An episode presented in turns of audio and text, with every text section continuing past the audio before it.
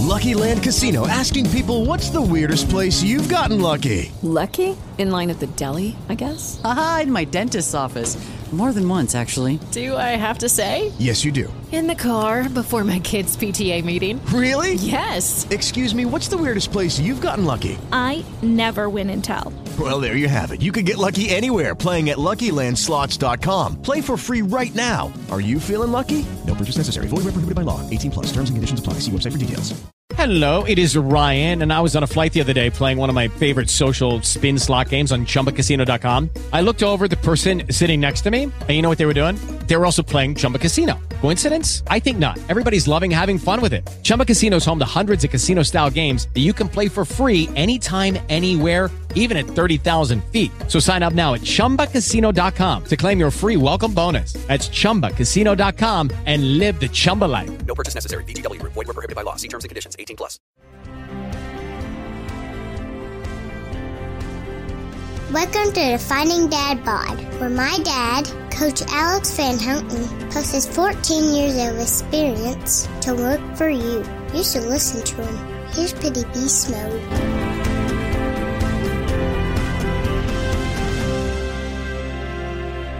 Who knows who we could be if we could become 1% better every single day?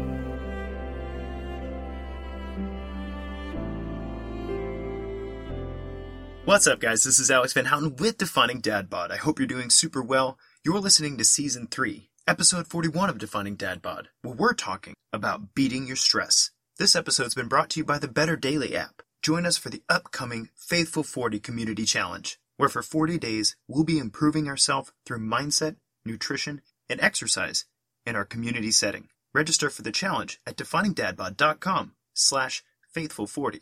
If you're a member of the Better Daily community, you already know what's up and you're very excited about what's coming. But if you're not and you want to join us, find out more at definingdadbod.com slash faithful40. That's definingdadbod.com slash F-A-I-T-H-F-U-L 40. Now, I'm really excited about this episode today because we're following up on the content of last week, where we learned that in addition to the many adaptations of healthy exercise, our brain's structure and function can also be positively affected by our exercise practice. Today, we'll talk about how, at a neurological level, our exercise practice actually makes us more resilient, both figuratively and literally, in the face of stress. Before we get there, here's some food for thought. My food for thought for you today comes from a session I had with a client recently. We were working on our deadlift, and sneaky trainer that I am, I added some weight without her noticing, as she was getting some water. She came to the bar, and then I coached her just like I did the set before. Alright, strong stance, hip width apart, head and chest up strong, lock those shoulder blades behind you, flex those lats, pull the slack out of the bar. Here we go. She lifted the weight powerfully, with good form. She controlled the movement on the way down, and started on the second repetition. She got through a couple more, and then I called an end to the set, and she looked at me and said, Holy crap, that feels way heavier this time. And I couldn't hold back laughing as I smiled and told her that it was much heavier than her previous set. I told her how much she had lifted. If she was annoyed that I tricked her, it didn't even matter at the moment, because she was astonished that she could lift that much. No pain in her back, nothing but strength in her legs, and that very strange feeling when you realize that you're capable of more than you used to think. She crossed a threshold in that 30 second set, and she'll never see herself in the same light again. My food for thought for you today is this. When was the last time that you crossed a threshold where you did something that you didn't know you were capable of? You surprised yourself, and because of the surprise, you'll never see yourself in that old way again. If it's been a while, can I encourage you to seek that out? No matter what you have done in your life thus far, if you're not dead, you're not done, and I promise, you'd be surprised what you're capable of. I'd love to hear your thoughts. Shoot me a message at coachal at definingdadbod.com. That's your food for thought today. I hope it gives you something to munch on. Now, without further ado, let's talk about the science of using exercise to beat your stress.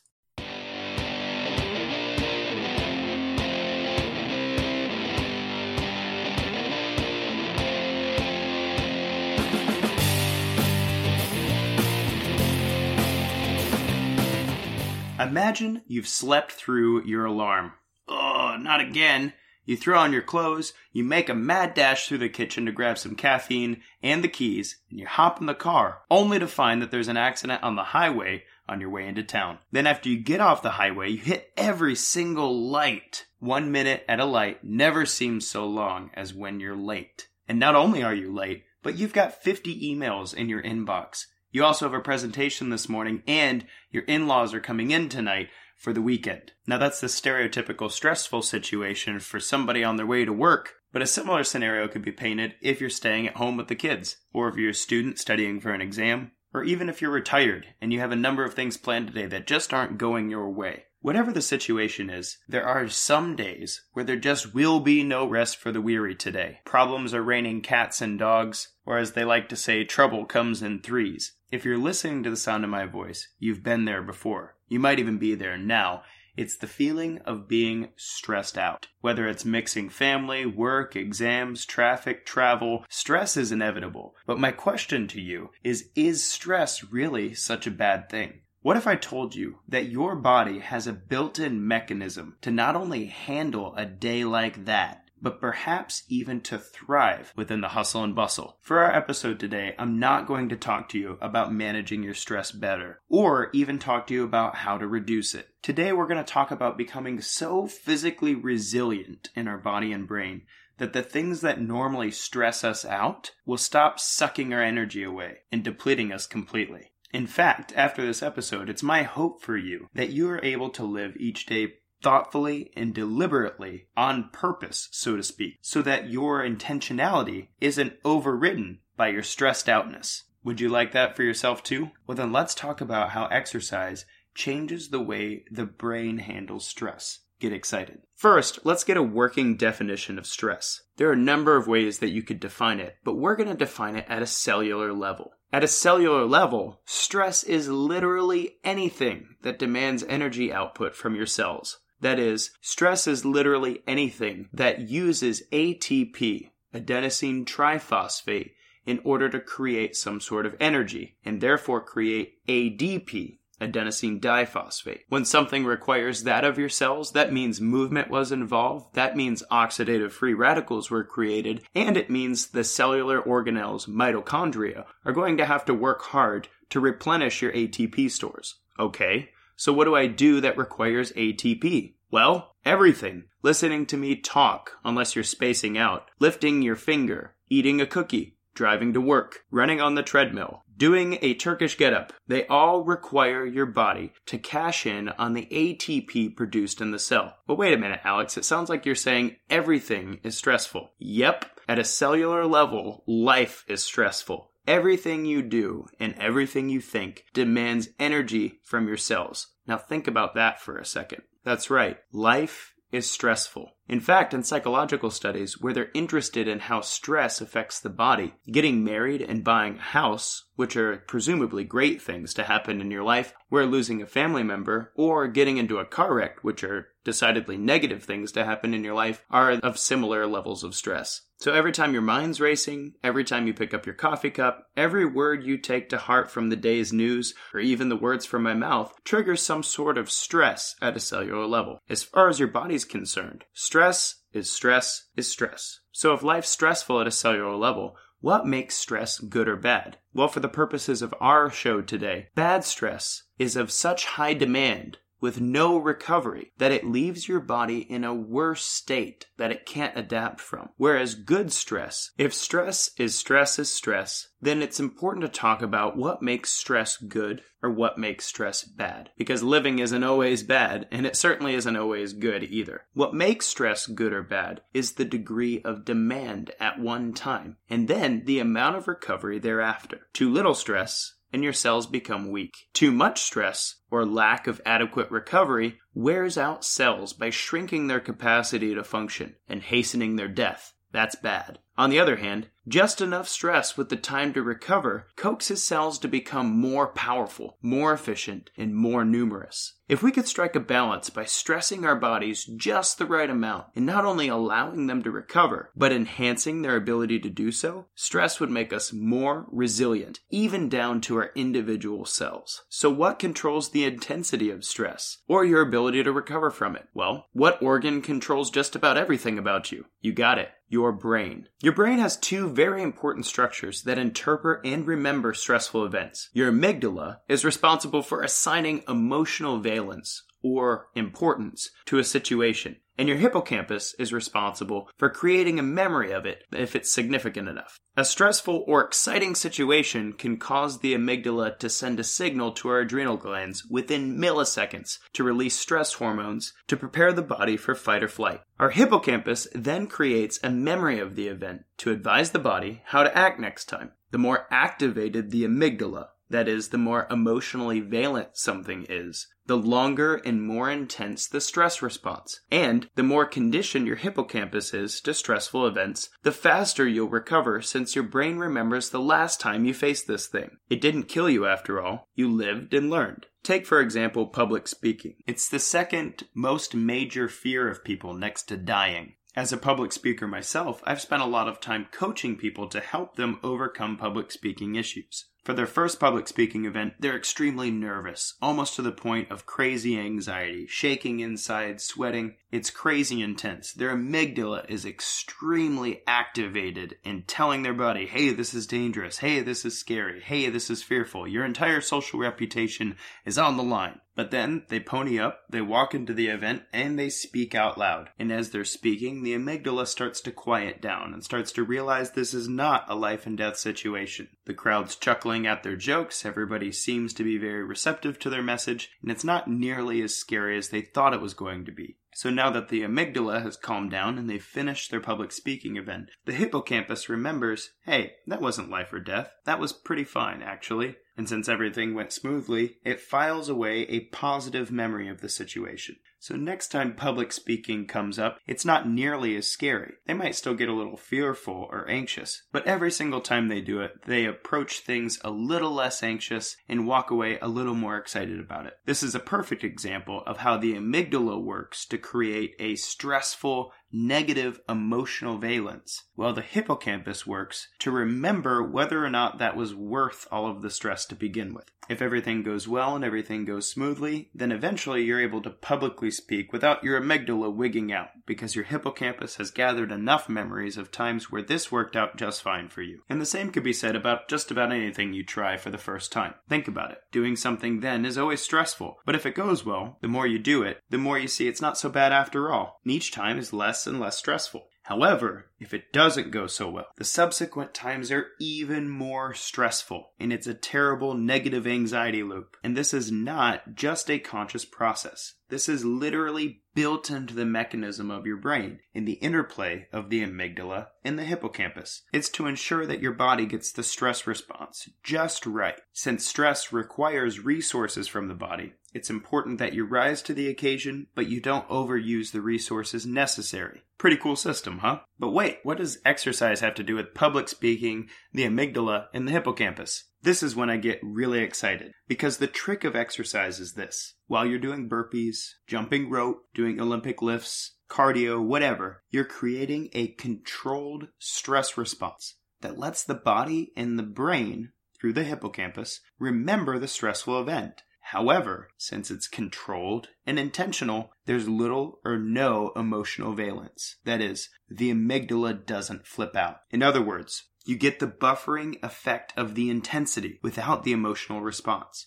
When you exercise, you're literally making it easier for your body to withstand sleeping through your alarm, or rolling with the screaming two year old, or tackling a stressful email from your boss, relaxing into the stares of the crowd during a public speaking engagement, handling sitting in traffic, or managing whatever else you're going to encounter today. And since exercise doesn't last all day, unlike the stress of thinking about your presentation tomorrow, for instance, you give your body a chance to recover. In fact, that's one of the hallmarks of a properly periodized program. When I talk about quote, scientific exercise programming. What I'm really talking about is how a properly customized exercise program offers literally all of the good stress without the bad and allowing time to recover from the good stress so that you adapt and become stronger as a result. And here we thought exercise was all about burning calories. If you go to the gym today and do a great weight training program and maybe even catch some cardio afterward, but then you also set up the necessary conditions to get some great sleep tonight, to put some good fuel in your body so that your body can use that fuel in order to recover tissues,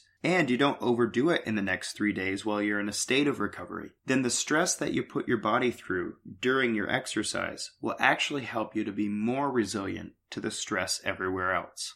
I'm training a guy right now who, when he started working with me four weeks ago, said, Alex, I don't know if working with you is right for me. I've got three kids under the age of four. I already feel like I don't have much energy at all. And by the end of the day, I'm happy to have just gotten through what I needed to get through, much less try to do a workout program that you might recommend to me. And I remember listening with sympathy because if you only understand exercise to be a calorie burning thing, that if you have enough time to do, then it would be great to add to your schedule, then I can totally get where he's coming from. But if you understand that adding exercise to your schedule will actually help you with the stressors, and increase your energy while making you resilient to the things that are on your plate. Then you'll see exercise in a whole other light. How can you deal with three children under the age of four, a very demanding job, and low energy levels without exercising? As counterintuitive as it sounds, we're four weeks into his 16 week program, and he reports having amazing energy levels, sleeping better,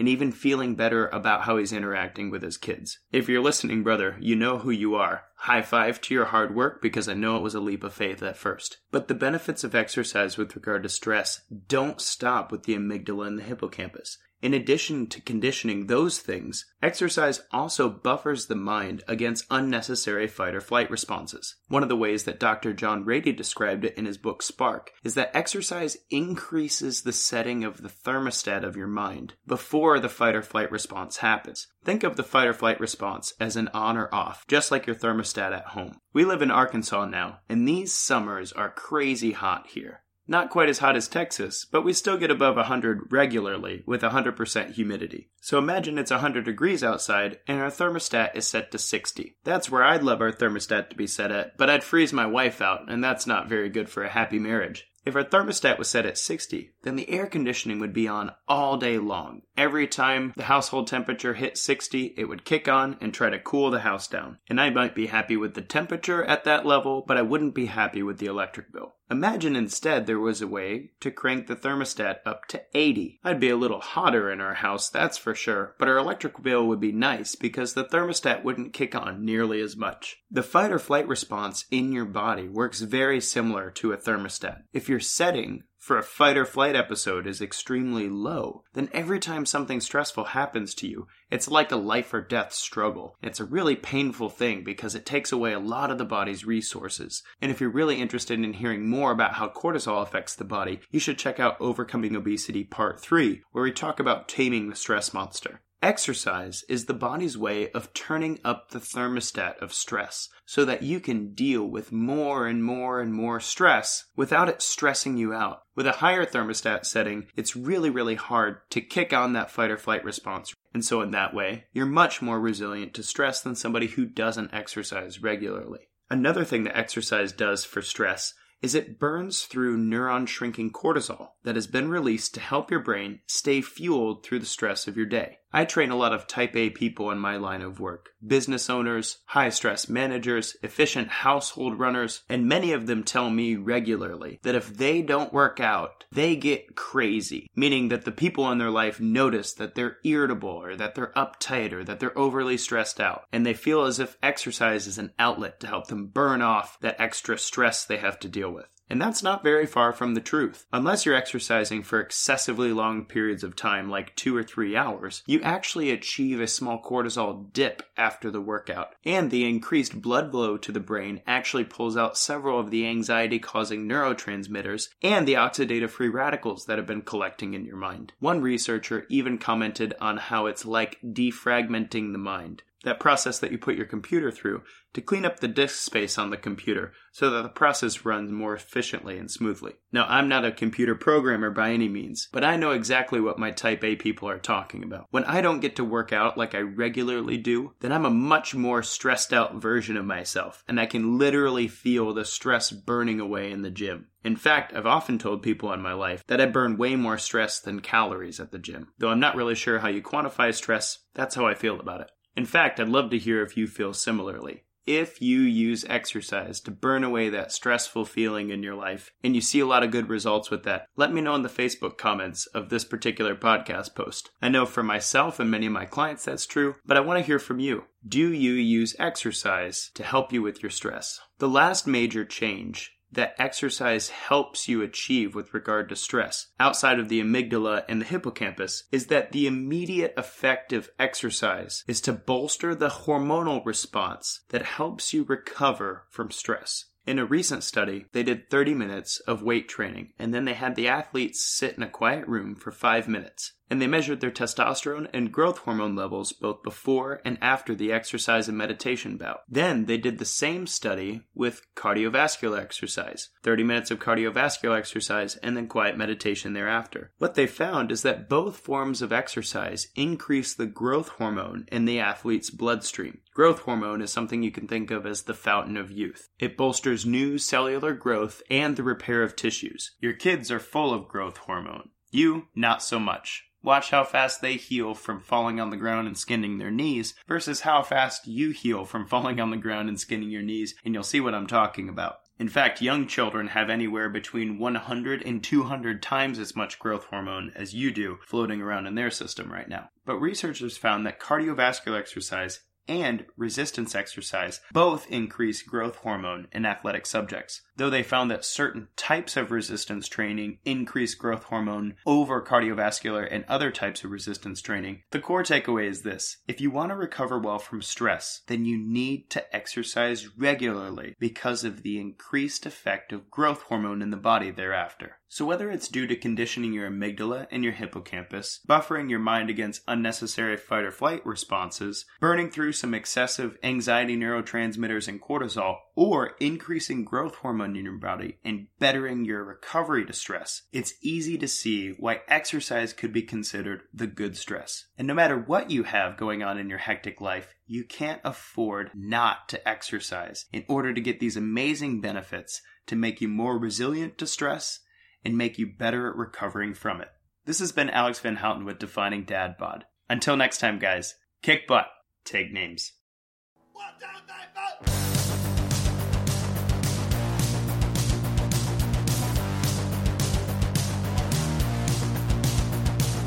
Free, practical advice and conversations here remain unbought and unbiased thanks to the support of Better Daily.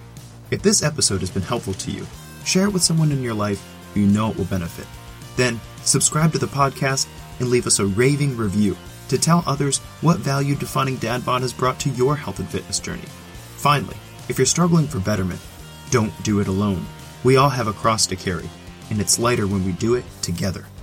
Go to definingdadbod.com slash betterdaily to get supported, challenged, and inspired to take yourself to the next level. Who knows who we could be if we could become 1% better every single day. Go to definingdadbod.com slash betterdaily today. That's definingdadbod.com slash betterdaily.